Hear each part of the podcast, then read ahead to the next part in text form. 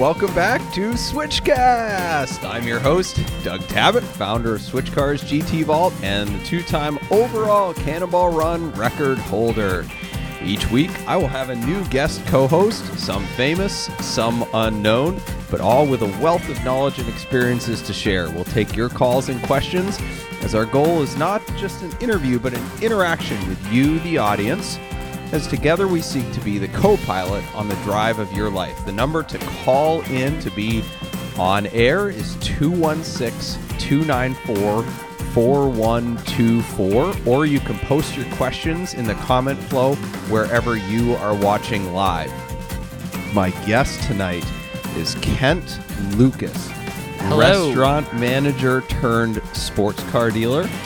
Kent Yes. lives in beautiful Nashville, Tennessee with his family, and he buys and sells cars through niche motors. Is it niche or niche? Niche motors. I got harangued on YouTube For once for for I called it niche because I figured people already think I'm pretentious enough. That's like one of the most hateful comments I get is being pretentious and arrogant and all that. So I'm like, well, I can't say niche because we uh they'll give me crap for that. So I said niche, and everybody, oh, it's niche, it's niche. we had a I was showing a car like uh or selling a car last Saturday and a random Honda Odyssey minivan pulled in I trying to oh looking for body shop work.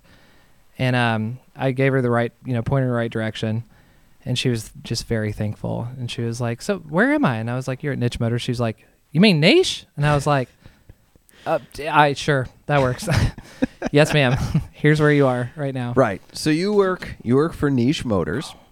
Yes. Um, you have a family. You have twins have and a boy I do. and a wife. And a Tell wife. us a little bit about you, about Kent Lucas. Um, I stay busy and I don't sleep a lot, and uh, I hope I remember all of my bills. Um, I I've been a car person forever. Um, I as the pic one of the pictures I sent you that you used. My dad was a big car guy, a big Porsche guy. Um, he, you know, I compare it to like when a lot of kids were golfing with their dads or at football games or whatever. I was on car lots every Saturday with my dad. Um, You were on car lots. I'm looking at cars.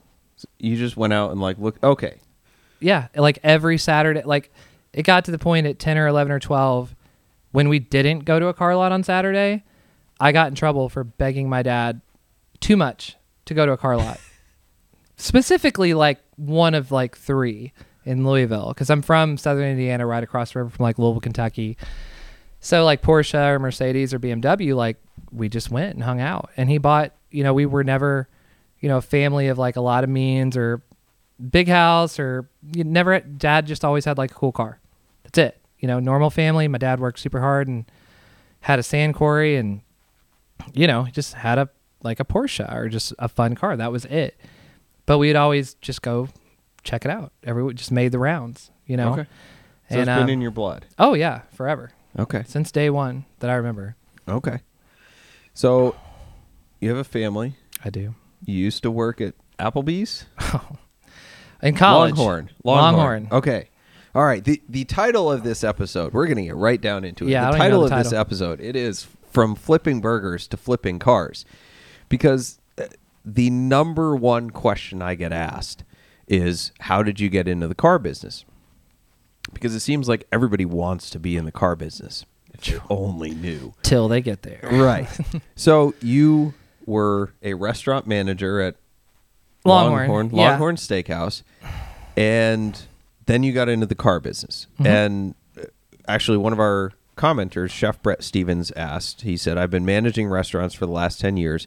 How did you make the transition into being a broker?" Yep, I saw I saw that question. Um, you know, I would treat that question kind of like now how uh, most people treat like crypto. Like start very small, like go very slow, like be cautious. Like I I started making money in cars. Um, I was thinking about I figured this story would come up.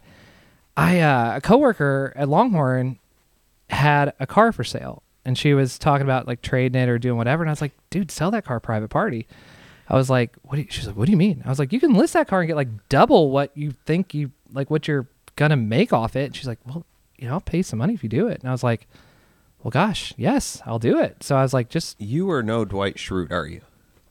Not one bit, Okay. or maybe I am. For the Office fans, there's Yeah. the episode where Andy is selling his Nissan Xterra. yeah, And Dwight Schrute negotiates it Yeah. off of him and then flips it yeah, in Right. the office. right, right. So that's what you should have done. If I- you were real. I've you know I car still I flipper. still miss those deals sometimes. I think the Subaru 9X you got last year, I was like, dang, I could have just bought that myself and resold it. But so you helped her. I helped her Sell her car. Well, the Such a I nice didn't just guy. help her. I helped her sell it, and I guess we all were missing like the real value because it's like I launched it, took pictures, did it that day, and it was like on the way home I had like five calls, and some guys like, "Well, come out cash right now." Like four hours later, and she lived on the opposite side of That's Nashville how, from me. That's how you know you underpriced a car. Yeah, exactly.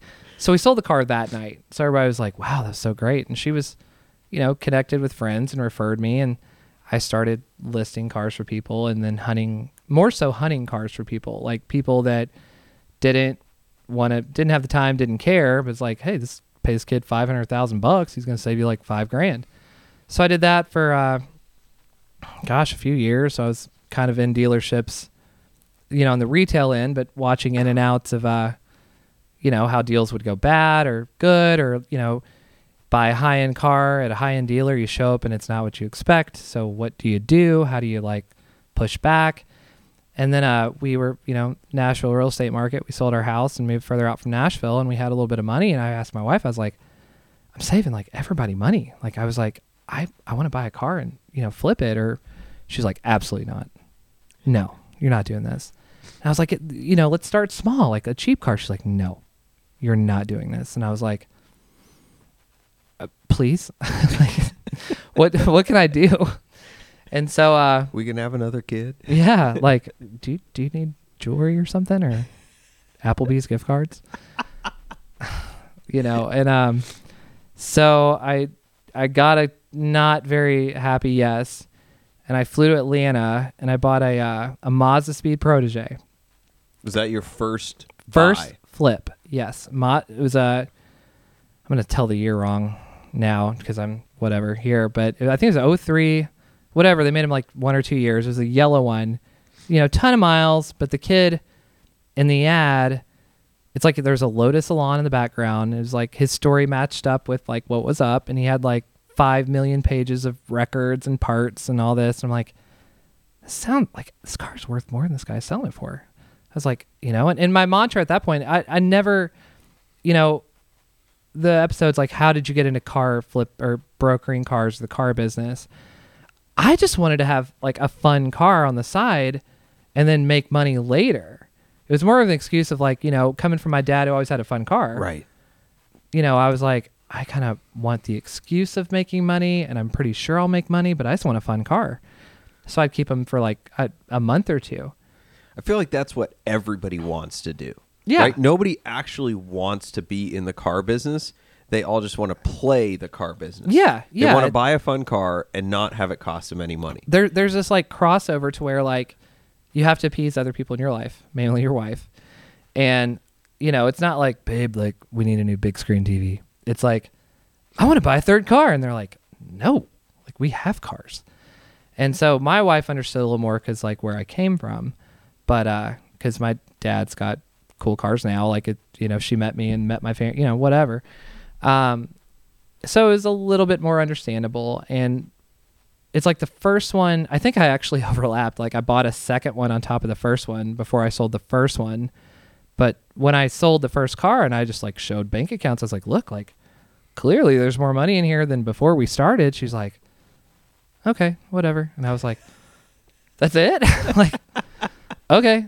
And then she's like me and my girls want to go on a date night at chili's we're like I, we're just in there it's like it's fine babe just go just go it's fine we got the money now but uh So that That's how it started. That won your wife over. Okay. yes All right. So uh, I realize we have a, a technical difficulty here. Somebody can help us out. We are missing something in the middle of our table. That is my badumch machine. oh because i see it there's going to be dad jokes here tonight, and it's Quite over there. few. And I can't get it without getting up. So maybe somebody can place It's it for so us. It- close. This is very important yet so far away because between you and I, there will be at least three dad jokes tonight. Times five. Yeah, there'll be a few.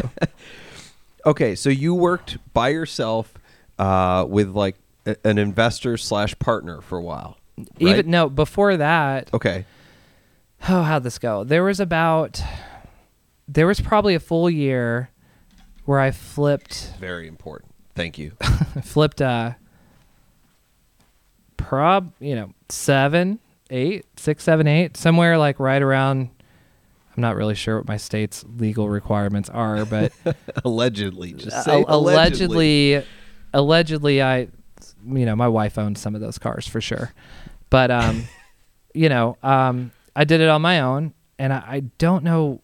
A, a good friend of mine from college, um, fraternity brother, was just like enamored by it. He's an investor. Um, he owns a gym. Just, you know, we'd reconnected and got real close as friends. He's like, man, let me jump on this, and I'm like, man, okay, so less risk, like split the profit, but don't have to like put out the money. Like this sounds smart. Okay.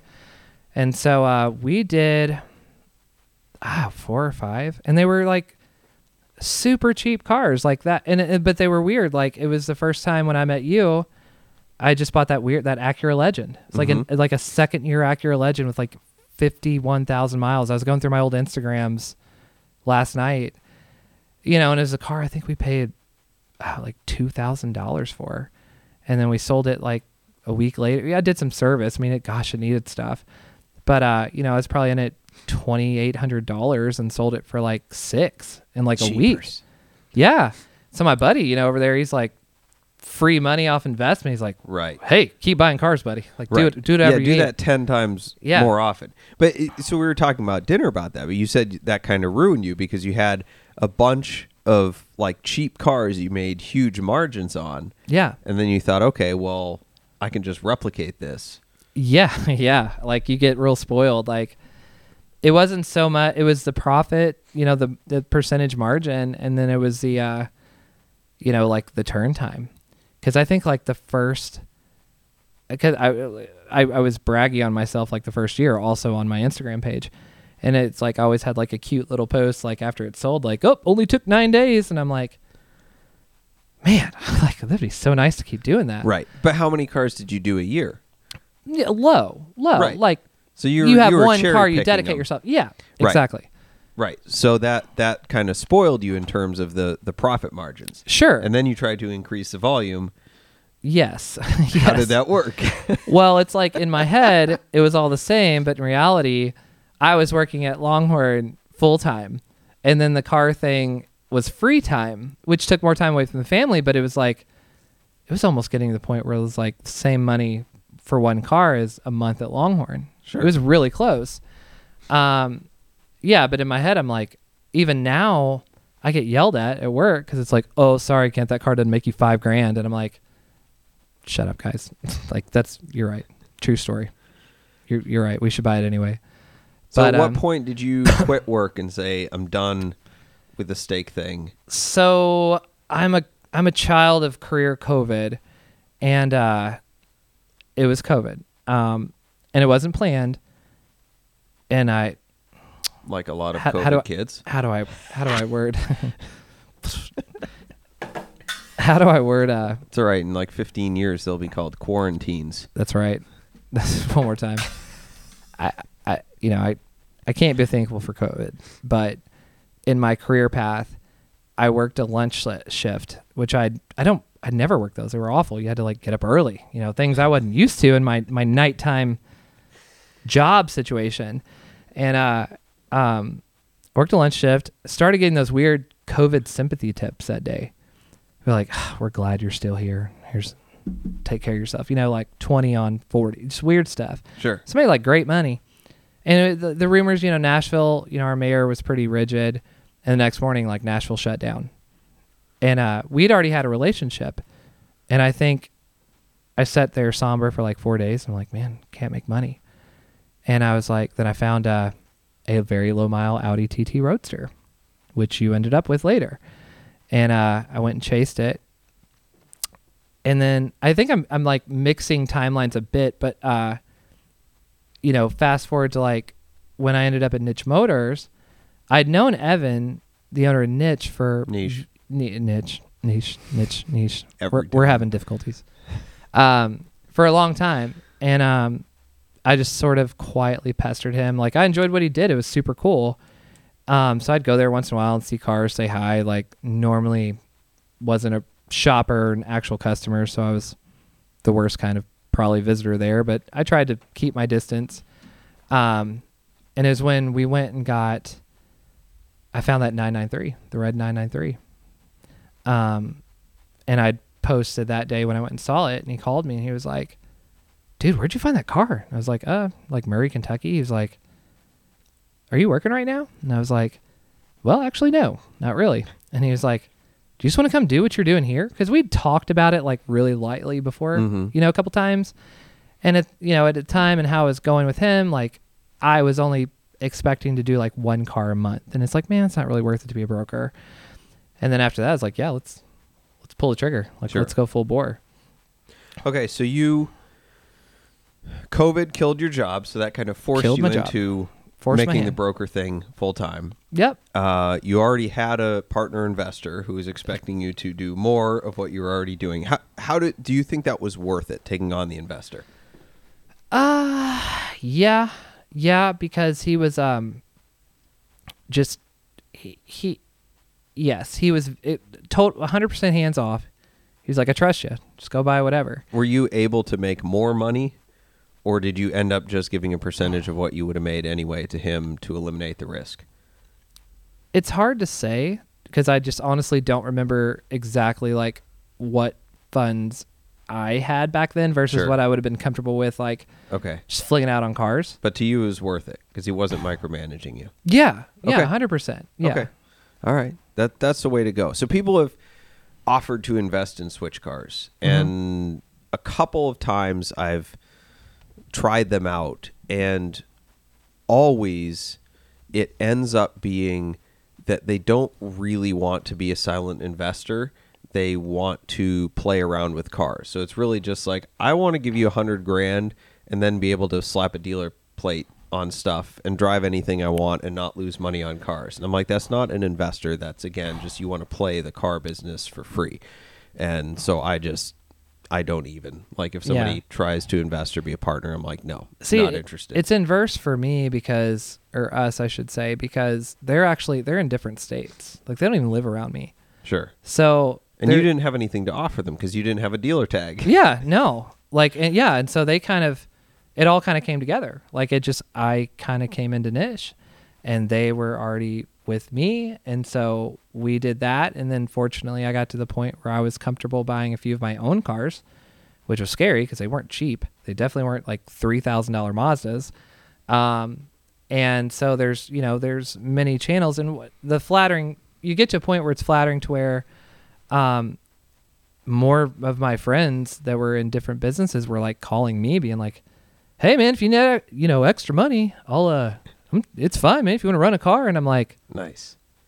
oh cool like okay, I'm- so that so you went from flipping cars on your own, Yes. part time, full time with an investor to Yes. working with slash for niche motors. What it do you? How does it work? Do you still put up your own money, buy your own cars, and like run them through the dealer, or are you just procuring and selling cars for them? it's all uh both Okay. i guess so i have i still have my uh my llc with my original boys fifth gear motor group which we just switched it to niche motors ken on instagram so it makes sense with where i work now um and then i i guess you know cherry picks a bad term but when i see a car i really want to own myself because i feel you know when you're buying these cars with other people's money i have liberty to drive what i want but i'm terrified because Sure. these are my friends Right. like It's an investment. at first, I'm like, heck yeah, like have a Porsche, like I didn't even pay for. I just take it home. But then it's like yeah, but you're someone could risking your hit me at profit every freaking time drive it. Kroger. Yeah, Yeah. no, it's never worth it. Which it's even more so not worth it. With your, you know, then you get into your own money. It's more scary. But um, yeah. So I Well, but more and less though, because you don't have anyone to answer to. At least you can say, "Well, it's my money. I know what I'm risking." I don't. It's not about the risk of my money in like a worst case scenario.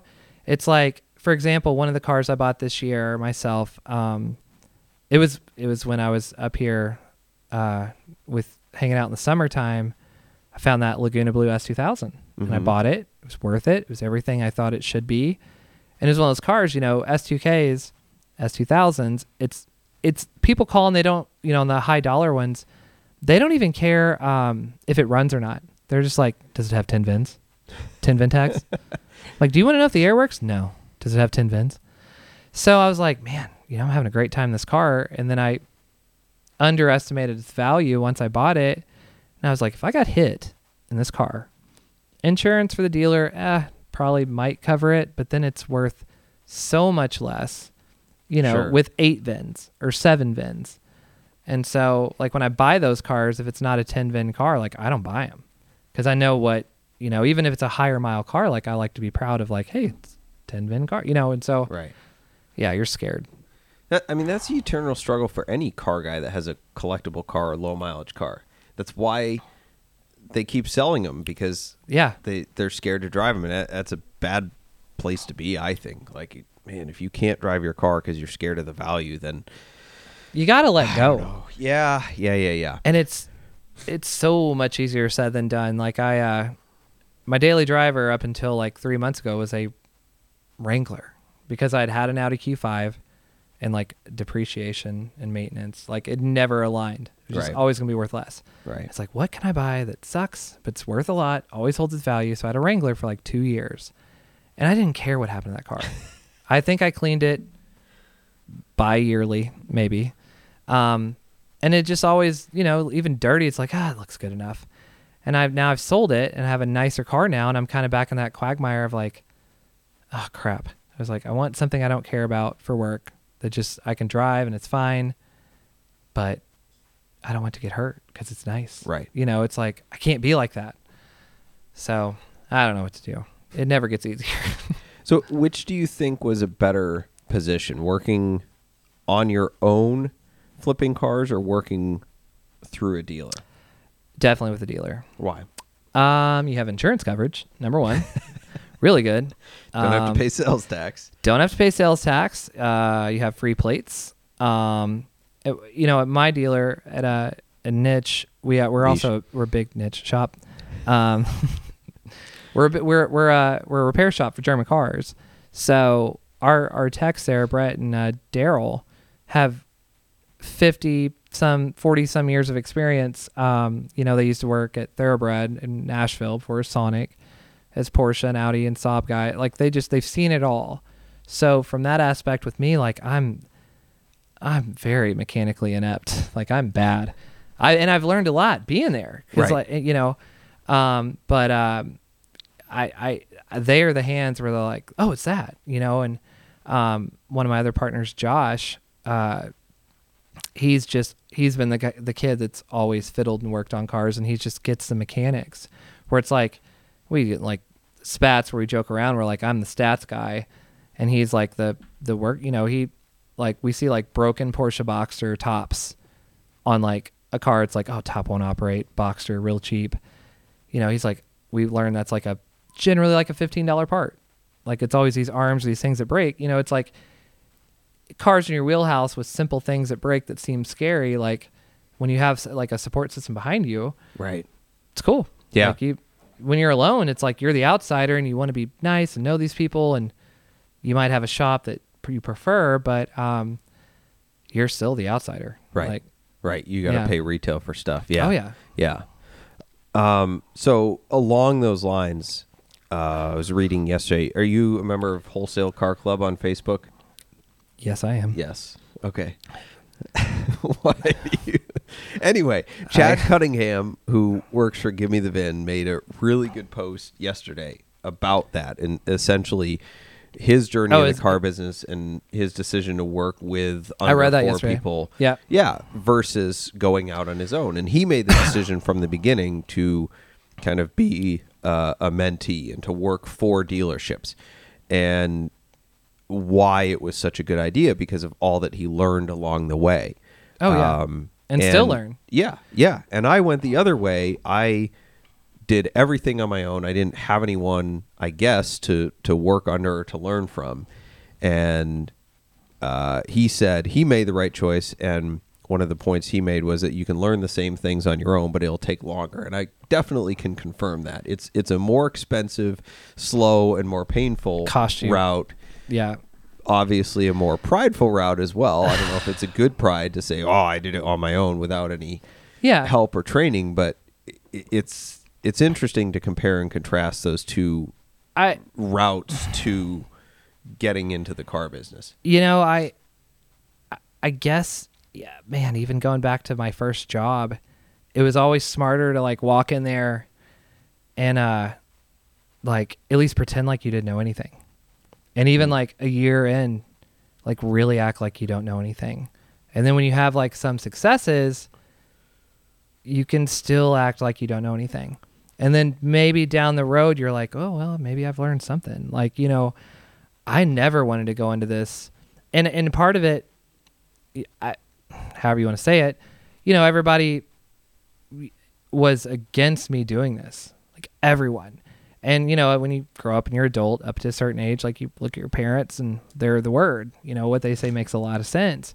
So when we sold our Nashville home and had a little bit of equity, and I just I was even scared to tell my parents. I was like, you know, I just I want to buy like I just want to try this. They're like, absolutely not. Do not do this. They're like, your money needs to be in like mutual funds and da da da da da. And I'm like, I mean, I like I'm not gonna buy like a fifty thousand dollar car first. Like I want to just safely, you know, like i've compared it to crypto. Like I bought like five hundred dollars worth of whatever coin. I have no idea. Like a month ago, like with some meme coin, Shiba or whatever. You know, just very cautiously. I was like, I deserve it to myself to try this. Like I've worked in car dealerships my whole life. I've been surrounded by all these people that sell cars and make money, and I've worked for them. I just want to buy one car myself. Sure. This thing could blow up. Put your toes in. Yeah. Water. It's going to blow up. I'll lose it all. I only lost a small increment of money. But if I don't ever do this, I'll, I don't see how I can, you know, I'll, I don't know, not shoot myself, but like I'll, I'll not be happy until I try it. Sure. Okay. So, So speak. We're gonna get into the cars as investments oh, discussion, which yeah, I. um, But first, first we have to say a word about our sponsors. oh, sure. Carry on. Yes, this podcast is brought to you by Celebrity Machines, which is a proud sponsor of Switchcast. Yes. Celebrity Machines offers more than 250 different screen accurate license plates as they appeared in movies and TV shows like The Office, Nice. our favorite one, William Hung on the C6 Corvette, uh, Ghostbusters, The Fast and the Furious, Breaking Bad, so many more. We watched that the other night. Uh, Celebrity Machines also makes our dealer insert plates, as well as our commemorative 2539 uh, plates from our record Cannonball Run. That's cool. They make great Christmas presents. Uh, that's coming up.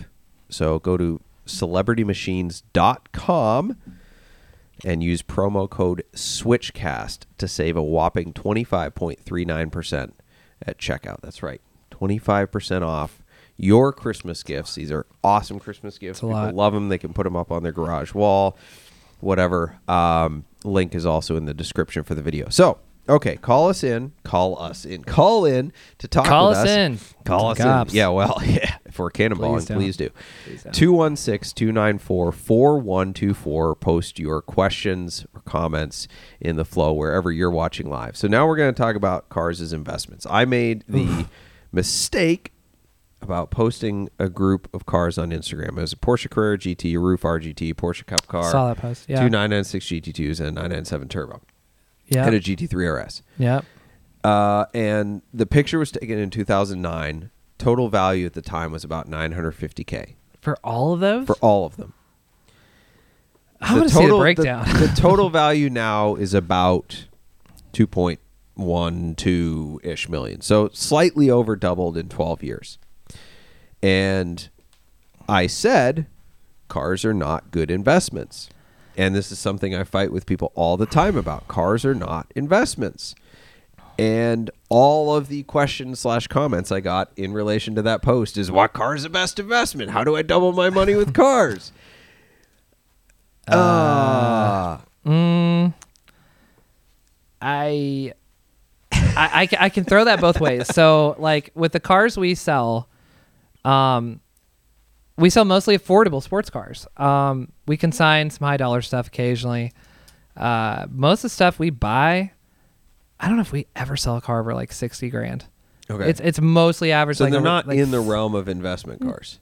well, but the argument I use, you know, especially like someone buying like a low mile Miata, I'm like, because you have, you have your entry level buyer, that is Sure. like same kind of like emotions as if they're about to buy a new Ford Explorer, or or a used Ford. You know, they're like, oh, I just don't know. Like we're gonna lose so much money on this car, and so I try to caution them. I'm like, look, like the car you're buying from me, you know, you have the full kind of framework of like where this car came from, low mileage, what you you know here, and I show them the market because generally like we're better priced than a lot of other people. I'm like, if you hate this car in six months, I was like, consign it with me. I was like, you'll probably get all your money back, you know, or maybe a little more next year. And I mean, we've even offered, you know, a couple people this year on cars they we sold them last year. We offered what they paid last year for trades. But that's an anomaly. This market is not like eh, Not- so, eh, and your your timing getting into the market is one that that actually works. I've Well- been in this business for 16 years. That normally doesn't work. our argument okay well it's not a, here's my question to you so the commodity car market's going crazy Everything is Which is yes, commodity cars. up- So 30 to 40 percent year over year increase in values in all cars. Friggin' Ford Taurus, yeah 800 bucks last year, 1100 bucks this year. yeah yeah and i guess it's just kind of i guess fitting into my sales speech. I, I you know a, as a hard answer no because we go back to what we talked about 20 minutes ago. Okay if you have a car as eh, if you have a car as an investment are you buying a car to drive a car? Are you buying a car to stare at a car? Because you're still guessing you know if everyone's saying it's going up and up and up the boat might be already over. Because Right. you know like everyone knows now Well, nobody's buying a Miata to stare at either. no well i don't know i, They're I had not. one buyer that did but Okay. yeah they put, literally park it on a rug but it, uh, it was a nice Miata. i don't know maybe it wasn't a nice rug but um I mean, I guess it's safe because it won't leak oil, but yeah a yeah Miata, okay. i whatever it was an M edition but Were they founding club members too? And they were eclectic car people. They have they open the gates to us servicing their other vehicles, and they're uh they're different. Hmm. They're uh they got like a Studebaker and um they got some weird stuff. hmm. But um do they have a Tesla? then they could be No. eclectic, eclectic electric car people. they have a full size Range Rover, so they're the opposite of that. Yeah. they will lose money on that car, by the way. But um my my good answer is no. I guess. Good answer to what? Are they Forgot the investments? no, they're not investments. Okay. No. So, but so that group of cars doubled in 12 years. This time around. Fine, but 12 years is kind of a long term thing. But the problem is, well, there's multiple problems with that. The problem is that that group of cars also doubled in value in the last year and a half. So the question right now is everyone that knows these cars are so hot now, would you buy that group now hoping they would do the same thing again? Everybody says that though, right? So saying. when when stuff is going, what's the old saying about uh, like everybody's an expert when the market's going up? Yeah. So i- you can say this car is going to be worth more tomorrow, and every day for the last eight months, I guess, twelve months, that's been true. But at some point, that ceases to be true. I it in my head from what it I I guess my my big car that I'll harp on that I I've sold a bunch of is I love Mazdaspeed Miatas. They're just they're know. they're I mean you got one now. They're a limited edition. The, kids wreck them every day. Only helps out the value. You know, cars that are small batch retail built cars that keep disappearing, you know, it would take an like a big economical shift to decrease, I think, their value. But we Like- have we've undergone a big economic shift in the last year. Who's to say it won't go the other way? That's I mean, what I'm an saying. Unprecedented economic shift. That's what I'm and that's saying. the only reason cars like that have even gone up in value at all. Sure, but let's let it slide the other way. And I feel like those cars don't gain anymore, obviously, but they hold. Maybe. But I mean, who's to know? like, Exactly. But I- I don't know. right. know. Who's Like- to know? But but people are selling cars and they're using this argument as an investment as if they know that they're going to be a good oh, I, yeah, that's I 100% disagree with that. I mean, car any market's volatile. Um, cars just they have so many moving parts, and you have to drive them around other cars.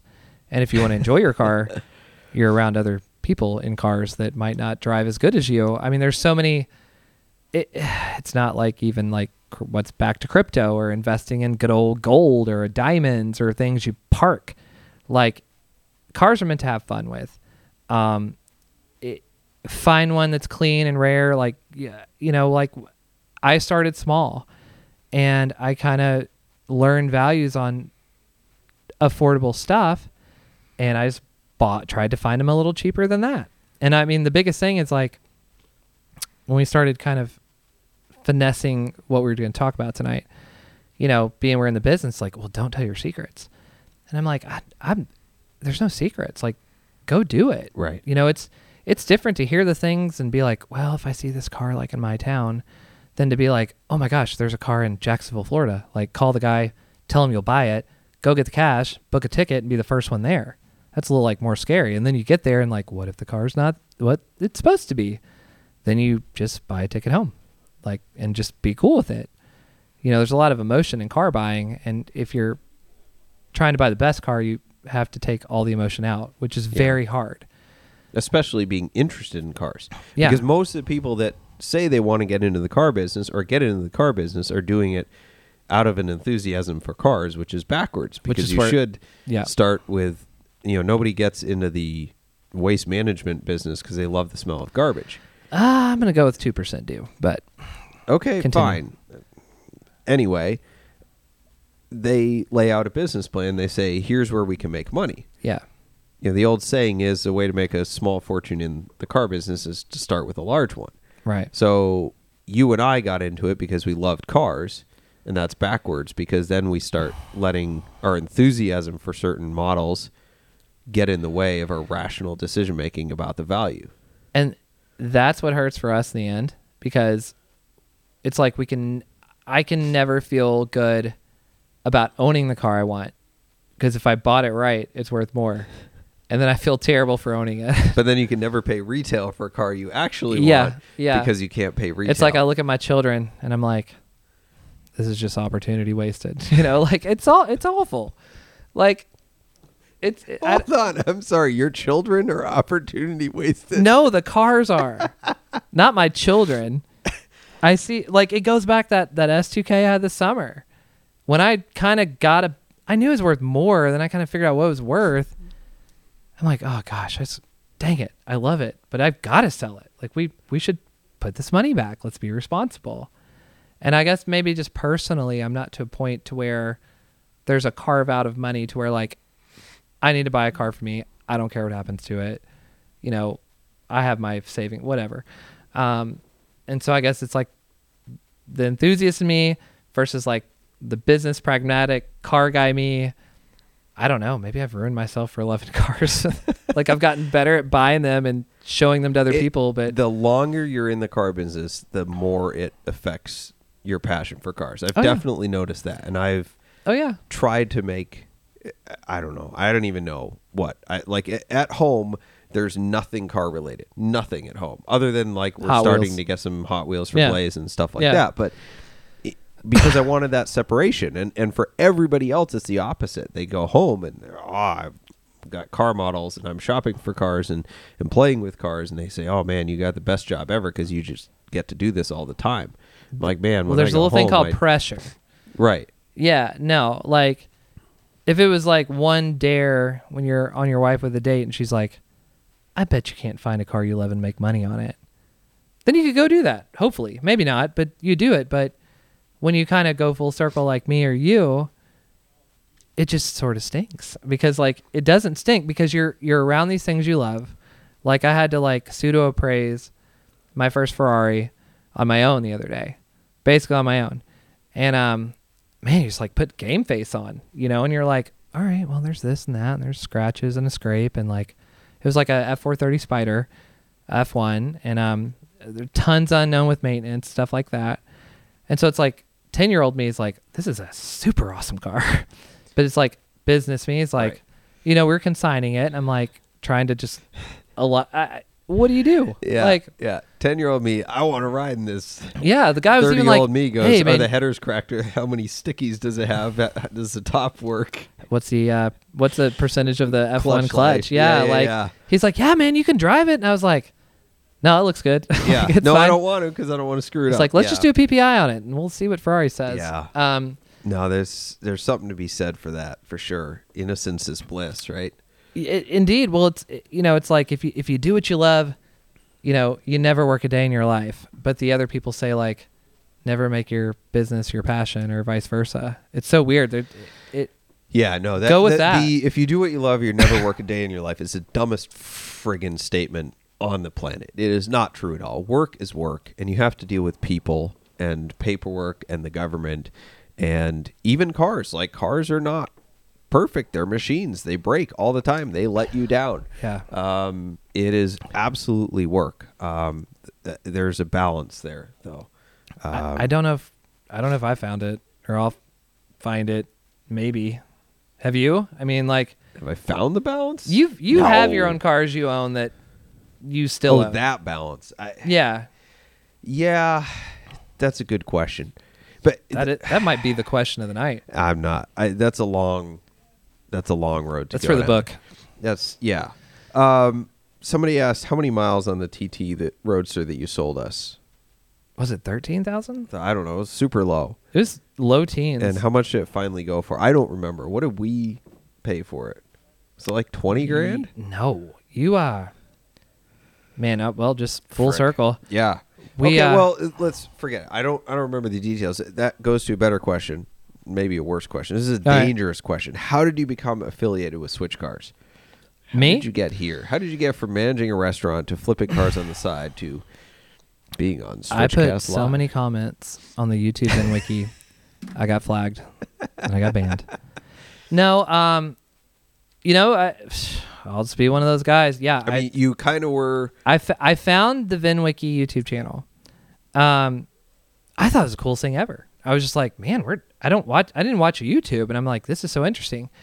Um, and then I was consigning uh, a 99 SL 500, and not really clicking in my head about VinWiki, but uh, I just went to bat and was trying to comp numbers, and I saw switch cars, and I was like, oh yeah, that is that um, that's a VinWiki guy. I was like, It's a cat killer. let's call that guy. Let's see, maybe he'll answer the phone. And so I offered the car to you, and you, we were close, but we didn't do it. Um, and then we just didn't talk for a minute. And um, I found that E Class wagon that you were like, oh my gosh, my wife would, this might be perfect for my wife. And I sold that car in like four days. Yeah. And I, I don't know if you revisited it with it with me or I don't know how that went down, but yeah. you're like, I dang it, remember it's you already kept gone. messaging us on Facebook. I think. on Facebook on our Facebook. Yeah, that was where a lot of it came from. was it Yeah, on your Facebook? uh, like the Switch Cars Facebook. Maybe. Yeah, I feel like I just called you directly. uh, maybe. I don't know. It, that's where it started. The SL is where it started, because I called Switch Cars, and you just answered, and we talked for like I don't 10 do minutes. that anymore. By the way, Call them the numbers answer. listed in the yellow pages. Um, No, because it. I mean, it's great. I have a, some awesome guys, but it's really nice not to answer the phone anymore. Not that I'm some huge celebrity, but there was times where I would answer and I'd say, "Switch Cars, this is Doug," and I'd just hear, oh man, oh man, "No, The- no," literally just heavy Really? breathing. And they're like, "I can't believe you answered." like, uh, Ah, price you pay, I guess. But no, the thing that that that how our first deal was the Honda Prelude, the SH, and Yes. I was uh I was uh, hanging out well, actually with one of the guys that's now my first business partner. We are talking about um, Scott. Um, I was uh, we were all in a college went to Bowling Green to just see college buddies. Do it once a year. I bought that. I tried to buy that car like six months prior and lost it. And then the guy that bought it thought he wanted it, whatever. So I bought the car, and I text you. I think I'd had like a few drinks, and I was like, oh, maybe Doug likes this car, you know. And I even text you. I was like, hey, I'm not pitching this to you. I just it's a cool car, and I didn't know that you had just taken on Thomas and Daniel, and um, I don't even know if you responded to my text, but like Sunday night, just put you off to them. I probably, but uh, it was like uh, it was one of those. We did a turnaround where I came home from hanging out with my college buddies, and me and my wife had a very awkward, like a Sunday night date night where we went out. So we never do that. But uh, you like text me, you're like, "How much?" And I was like, "Oh my gosh, really?" And so I like shot you a number, and you're like, "We'll take it." and I was like, "What?"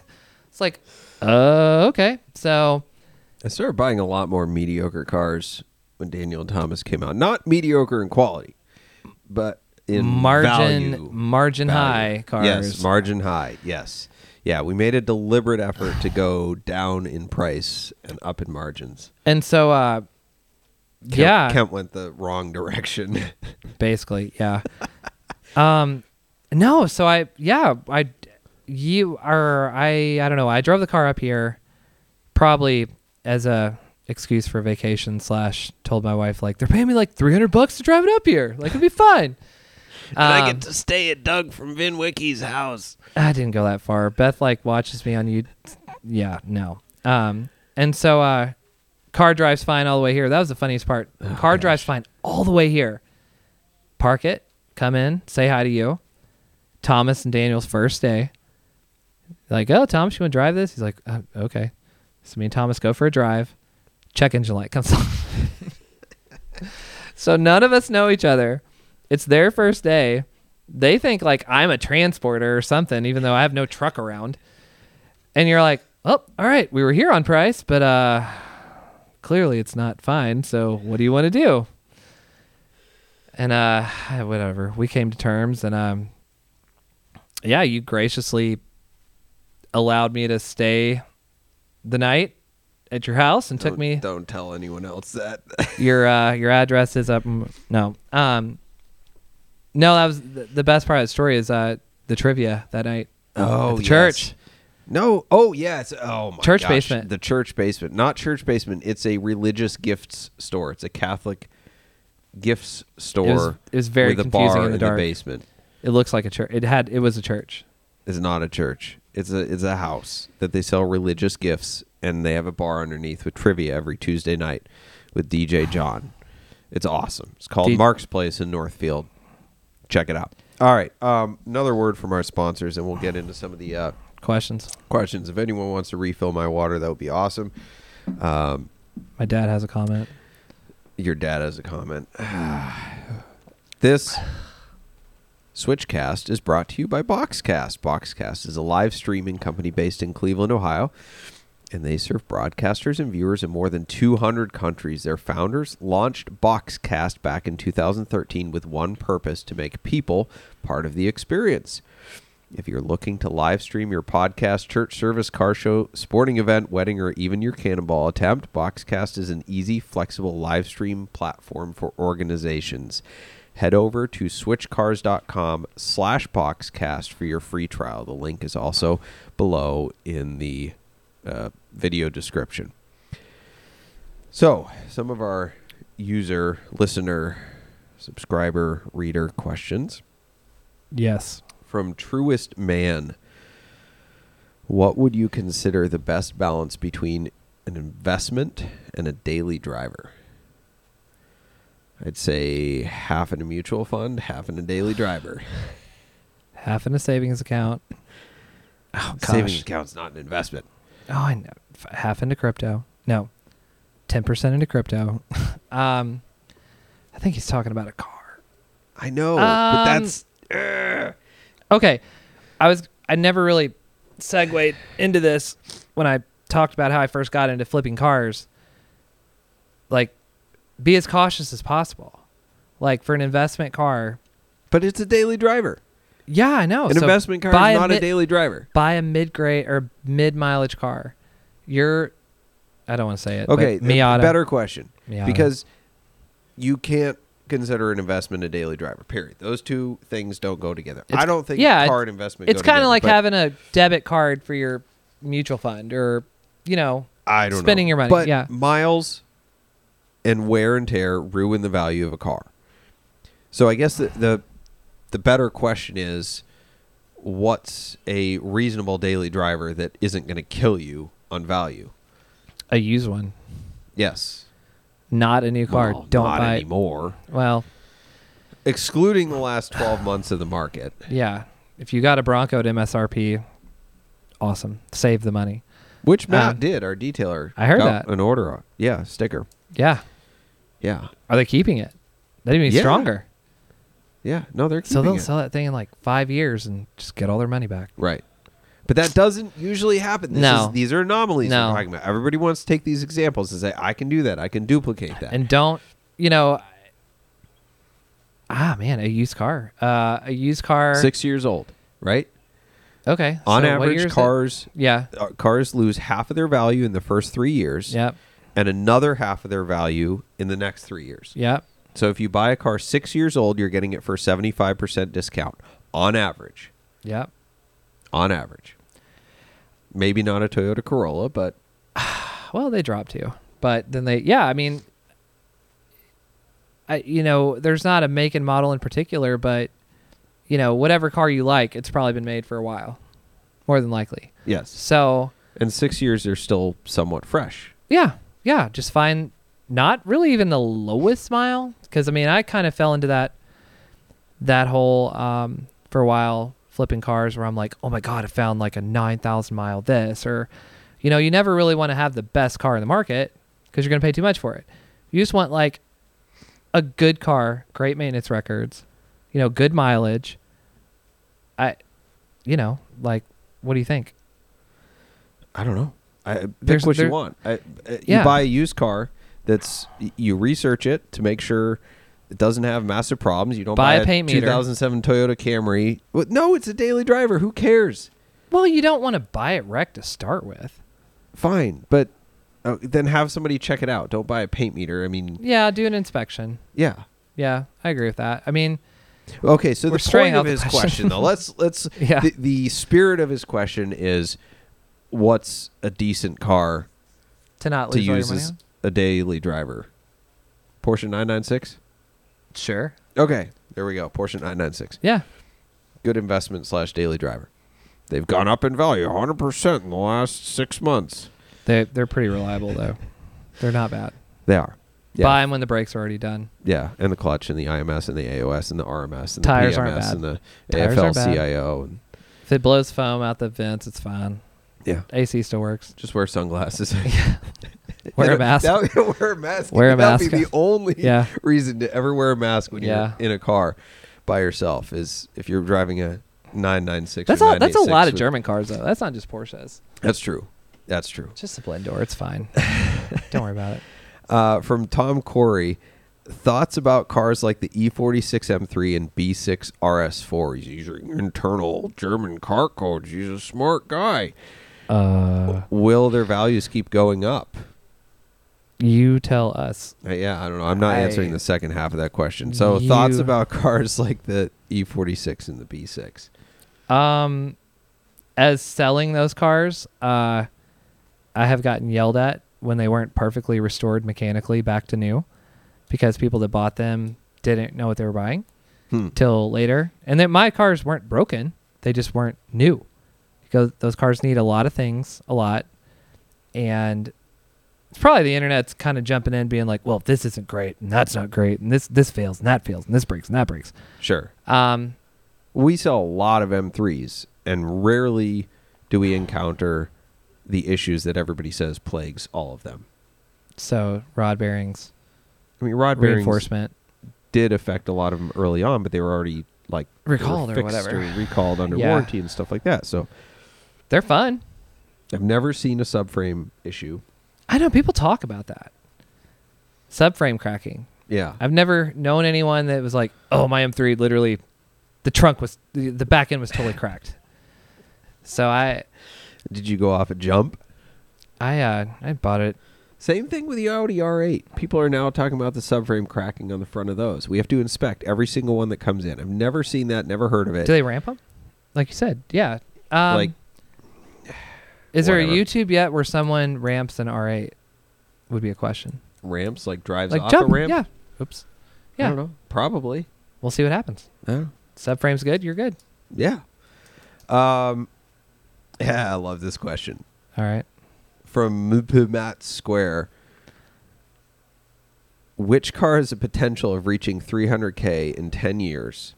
An Aqua Blue 997 GT3 RS or Corvette C6 RS? Um, you go first. Uh, one of them doesn't have the potential because they already are 300K. So the Aqua Blue 997 GT3 RS are already 300K. Boom. Answer. Yeah, aqua blue are the rarest color. They made like. What color is aqua blue? What do you mean? What color is aqua blue? It's it's a standard color on the 997.2 GT3 RS. It's a bright blue. It's brighter than cobalt. Or zenith? Um, Is it like a zenith blue? kind of, maybe a little darker than a zenith blue. Okay. So Just trying anyway, to visualize. they made like 40 of them Okay. for North America in aqua blue, and they're highly sought after. And yeah, those are 300k today. So there you go. That one Boom. has the most potential to be 300k. And the C6RS, I'm going to say, is a terrible investment. They're worthless. They're pieces of garbage. You can't get replacement carbon fiber parts for them. The 8.2 liter Katech is has all sorts of problems. And if you have one, you should sell it to me right now. It's never going to be worth 300k. I'll give you 80 grand. I'll give you 85. I You're lost. fired. Just kidding. Anyway, no, the C6RS is awesome, but it's kind of a unique oddball car that um, I don't think the masses even know what it is, let alone can appreciate. So I think that's going to Yeah. have a hard time attracting the value long term. Yeah, if it's so like we were talking about some cars that you were you you like earlier, they're like so so oblong and rare, like niche, niche, rare, niche. rare. I didn't even say it. Uh, yeah, they're they're super cool. They're super awesome. If you find one that's for I don't know a number under that's what is in your head, buy it if you have the money. I guess. Yeah. Like, what are the comparables? Sure. Um, I have not picked a question of the day yet, so I think I'm Oh. just going to make this one the Okay. question of the day. It is brought to you by Switch Cars. We're in the Switch Cars studio. Thank you very much. Um, nice. But specifically, our merchandise store where you can get awesome T-shirts like the "Keep Your Woman But Switch Cars" shirt. Great Christmas gift again. Show your nice. wife how much you love her. Soft. Um, go to shopswitchcars.com and enter discount code SWITCHCAST for 10% off your merchandise order, and we will get it to you before Christmas if you order enough time before Christmas for us to get it to you. It's from Speed Technic Photo. So you win a, a t shirt, let us know what size you want. Which reasonably priced Porsche would you suggest at this point? And I like the wording of that. Which reasonably priced Porsche, not which one will go up in value. What's the best investment? 996 Turbo seems to have remained very stable. Kent? Oh, well, we just had this question uh, or this discussion earlier tonight. Um, I would say 997.2s Yeah. all day long. But um, define reasonable price. So is that a fixed that- dollar amount or is that relative to what else you can get for the money? Yeah, that's that's a hard question to answer off what's said. Um, I, you're talking about Porsches, you know, 996s, like we said earlier. Um, when everyone's talking about how they're going up, they've probably already gone up. Like it's probably they might still be, but you know, they're, they're when they're when everybody realize they've they're they've risen and they're rising, it's probably slowing down. Um, whereas you know, dot two nine nine seven cars uh, were built mostly in the last recession. No one bought them at all. They're super awesome. They're very hard to find. They didn't sell hardly any of them. Um, and they're great cars. Like they're nice. I think they look the best. Yeah. You know, 991s are good, I guess, but there's just so many. They're just kind of boring. Um, uh, that's my vote. Dot two nine nine seven. Okay. Maybe not in silver. What about the 996 turbo? Because it seems like that's what he wants the answer to be. What do you think they're about kind those? of they're uh, they're not going down. I they're they've been on the rise. I feel like there's so many not iterations of it, but I guess a, a not silver or black, n- obviously not tip. with no gray interior and no supple leather. Yeah, yeah. So so a blue on tan, yeah, a blue on tan non bumperette six speed, sub 50k. with H and R lowering springs, so it doesn't look like a Safari. Yeah, yeah, I, I I agree. I've I'm more of a naturally aspirated guy. Oh, we That's had we had this argument before. Yeah. Um. So, the 996 Turbo for me is not an incredibly engaging driving experience. I think both 996 and 997 Turbo cars are a little bit numb slash muted. They're super powerful. They're just constant. fast. They're just Right. They're like AMG Mercedes. They can be made to be really good with an exhaust and springs and short Yeah. shift and stuff like that. They're they're just they're like comfortable fast. So you don't get the the you know there's like sensation of going fast and going fast. The sensation of going fast is always better. Doesn't matter what you're driving, because you feel like you're going fast versus actually you could be going super fast. Sure. But, Except in a cannonball, you want to actually be going fast. well, that's true. But Um, yeah, I, I think the 996 Turbo is a very good value for the money. It wouldn't be my personal pick. I'm not a fan of the aesthetics of the car, and it's not because I hate the Friday uh, lamps or whatever. I just, I don't know, something about the front bumper angle or whatever. That car doesn't quite do it for me. Uh, I agree with the 997.2. I think that's one of the best values for the money. I And had co- one as Yeah. a daily driver. The only reason I sold it is because it was why did you a, sell a it? flappy paddle. Oh yeah. Well, Um, because if you're if you're drifting in the snow, every now and then, if you get super sideways, these are big worries. Big Porsche worries. Go ahead. it was my winter car. Okay. Anyway. Did- you have videos of that, right? Maybe I don't know. Anyway, so yeah, when you're drifting in the snow, and every now and then you get super sideways, the transmission gets upset or confused. It'll just like stall out on you. You What do you mean can't stall you out? Can't just it, it would just stall out. Really? It just didn't like. Uh, yeah, I had everything off, but there's still computers talking to the PDK system, and Yeah. things just happen. And it's like, you know what? I'm really confused. I'm just gonna shut down. I mean, and we're talking price point really close because like a decent 996 turbo, what do we, 60. 60 to 75, Sure. and a really nice dot two 997's 60 to 75. Mm, Seventy to eighty-five now. I think. I like I like where your head's at, um, and you're, I, it's I, it's a nice you know if you want the turbo in the wing, it's not a bad car. It's a super awesome car, but a 997 it just it's a more refreshed, much better cabin, much you know where you're gonna be the whole time when you're piloting this thing. Just a nicer car. Yeah. Yeah. Um, we have a question from Das Real Nice. Uh, Kent, you're a wagon guy. You have a Volvo Polestar, right? Gosh, guilty as charged. Yeah. Definitely okay. do. Um, do you know of any German Porsche tuners that have made a wagon? Oh, it's like a quiz question. Yeah. Uh, German Porsche tuners that have made a wagon. So I Yeah. guess we have like RENNtech. Did they make a wagon? They massage wagons. Uh, oh yeah, you had the AMG Hammer. Okay. Yeah. No, that's AMG. That's not a tuner. Any tuners? Any German? No, German Porsche tuners. They're a Mercedes tuner. So like Specifically. Zabala, Zabala, uh, Well, if, if any German Porsche tuners this is a really long setup, by the way.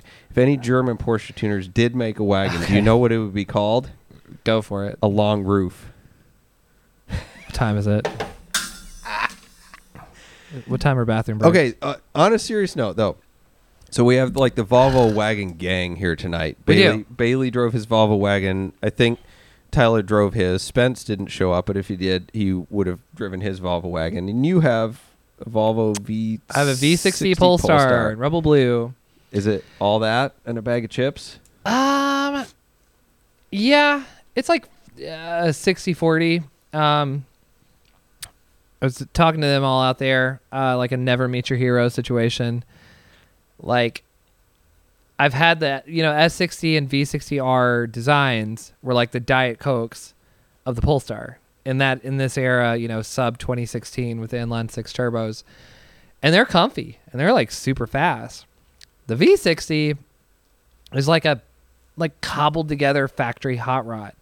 So it rides bad, but it looks awesome and it goes like super fast. So like on Tennessee good country roads, you're like, "Oh, yes, man, this is great." But like leaving Columbus, Ohio, like I thought the rear shocks were just like blown cuz like I was like almost hopping over expansion joints as like did the rear wheels leave, leave the ground? Um it's a super cool car. I, I, I probably have my manually adjustable struts not right. I haven't touched them yet. I just whatever, but I will. Um, I it's fast. It's cool. It's super comfy. Volvo, you know, Volvo seats, dual exhaust or dual baffled, whatever, adjustable exhaust, so different sounds. Um, I don't hate it. I don't regret it. Is it manual? No, it's six Ah, speed auto. don't care. dab, dib, dab. All right, three pedals asked. You have 500k. You can spend it on one or ten. What are you buying to increase the most in value over the next 12 years? Porsches only. One or ten. Ten, like you can buy one half million dollar Yeah, car or 10, 10. to make it up or whatever. Can you buy But four? Only Porsches. Four, fine. One, ten, a million. You know, you could buy like 300 944s. How many Boxsters, like first gen Boxsters, would that be? Five hundred thousand divided by 10, 500. Okay. Um, 50. what's your answer? uh, Volkswagen Auto Group stock Okay. Um, because that's tripled in the last 12 years. So if you want investment, but you have to buy a car. You buy investments, not cars. That's my answer. No, Yeah. he didn't say. He said Porsches. Volkswagen's Auto Group stock is buying Porsches. I mean, I'd buy like one and buy the rest. You know. Um. Oh man, I don't know. I'd buy a bunch of like second gen Boxster S's. I'd buy everyone you could find, Hmm. then invest the rest in uh, whatever meme coin, Volkswagen AG. They're There about was- to spin off Porsche, a I guy- think, so- right? I was uh, at a uh, down at the Porsche Classic Center, and there was a guy who had sent his first gen Boxster. I think it was even it wasn't a Tiptronic, but it was like a salvage title, Mhm. and he had sent it to the Porsche Classic Center for a complete like Porsche factory Like a redo. rebuild. Yeah. at over a hundred thousand dollar cost. Silver For a Boxster red leather. Black Boxster, Black? black, black on black. I think it had sport seats. That was like the only thing going for You it. love it. You love it. Uh, Coach Connie wants to ask. We all want to know the photo of you Ugh. with your wife's Thought we face escaped all over your shirt. What's the story behind that? I was gonna bring it, wear it. Thought it'd be too uh, But you wanted to wear your Pasha on Pasha instead. Pasha, Pasha, Pasha. My socks. Yeah. Such Um, a poser. Ba- I don't even have a Pasha car. It's the worst part. Um, Does your Pasha shirt have CXX? it's on the back. It's Special bo- wishes? it's the bottom. It's very small inscribed. Um, you know, it was a very special gift. Um, we always treat ourselves very well for our anniversary. she was like, "I got a Treat big yourself. got a big surprise for you. Treat yourself. And um, that year, I don't know if I got her anything. She said I didn't. I kn- that's not true. But uh, she kept hyping a big surprise. You bought her a Mazdaspeed Miata. Probably, probably did. Um, so I open the box and I see this, this shirt. That, I, until I went to visit you this summer, I had no idea how I was going to use this thing. She's like, surprise, and I'm like, it's a shirt of you. She's like, yeah, and I was like, what do I do with this thing? She's like, I don't know, and I was like, that was that's the last thought of your process, like. it's like, well, you know, you're not gonna forget this present. And I'm like, Right on. Touche.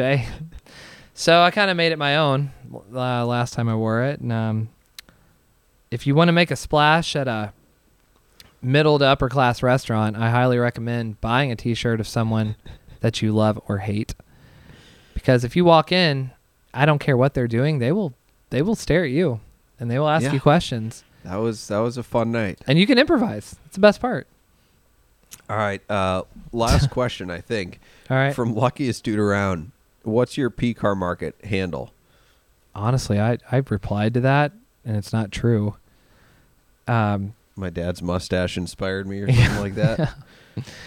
I don't know. Probably niche motors. We've only sold All a few cars. Well, there. so no, it's it's. I thought of it as a silly question, but not actually because. I'll ask the question, then I'll explain my side of it. Do you bid with your dealer name when you're buying cars on auctions, Oh.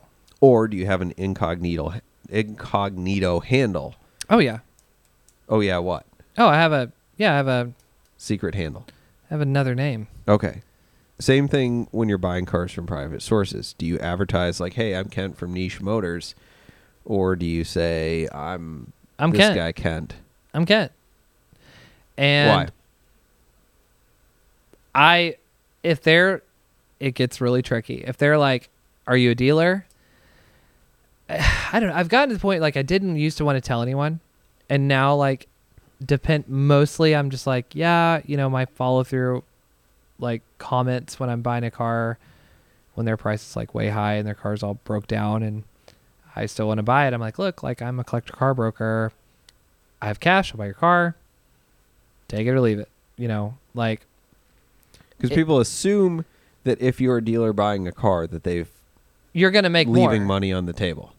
I don't know if they're leaving money, but they're mad you're making more Okay. because it's we're saying the same thing per se, but you know, I I had one person in particular like, well, you're a dealer, like you're gonna make more, and I was like, well, you know, we have insurance and Carfax, and your car needs tires and it needs brakes, and there's a scratch and three dents, like I will fix all that stuff, and I, it's it makes me so mad because I have a bunch. One of my investors is a real estate broker, and like they breeze in the door. They're like, "Hey, we're brokers. We'll buy your house. We're gonna flip it." And in the car market, it's totally different. Right. Because cars are, I would say, More cars emotional? are more emotional. But how people's homes are the most. They have their, they bring their ever. babies there. I don't know. I don't understand it. Uh, I- profit is evil in the car business, but No one wants to make they. And when they we were talking today about a car uh, you had when uh, you know with clients and all, um, it's like people are like, "Well, I don't want you to get rich off me." But then they follow you lately with me. They'll be like, "But I know you need to make money." I'm like, "So Just what do you want? much. What do you want to happen?" make money on the next guy. I hear that one. a Yeah. lot. yeah. All right. Uh, we're wrapping up here. Thank you, Ken. Uh, we're going to Sure. go to the, the props and flops of the week. The flop of the week. Um, this market is crazy. There's Yep. no denying it. No. And the last six months has proven that most cars will be worth more tomorrow than they are today. For now. To compound that, Mercedes announced that due to supply chain issues, they will not produce V8s for the next model year. Oh. And that may continue longer given the global green initiative. But my biggest beef with anybody at any time in the car business is that they're selling a car based on what it might be worth tomorrow, i.e., selling the investment, not the car itself. hmm So a post came through on one of our wholesale networks um, for a 2018 Mercedes E63s wagon, super unicorn, 120 grand. Hmm. So essentially a sticker for a three-year-old car.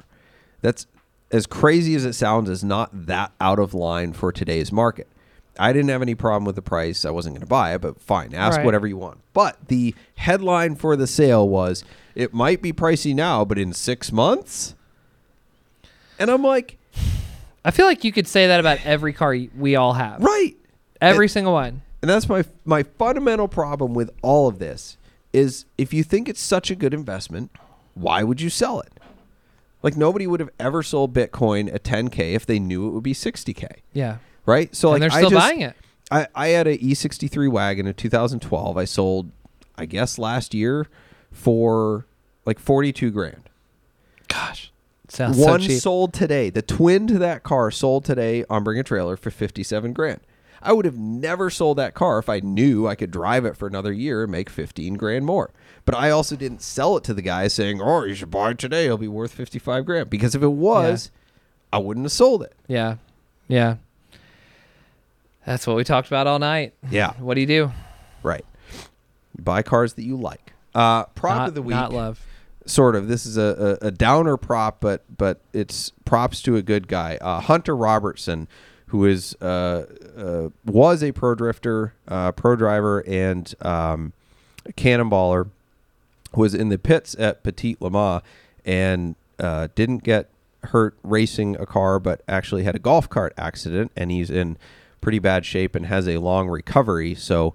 Um, we've been raising money through the Cannonball community for him. Uh, Ed Bolian sold some sold some Cannonball signs to raise some money. Uh, but anyway, there is a link in our uh, description, video description, if you would like to go there and contribute to his uh, medical cost and recovery fund. As you may or may not know, race pro racers don't really make any money. In fact, usually it uh, it takes money to go racing. So.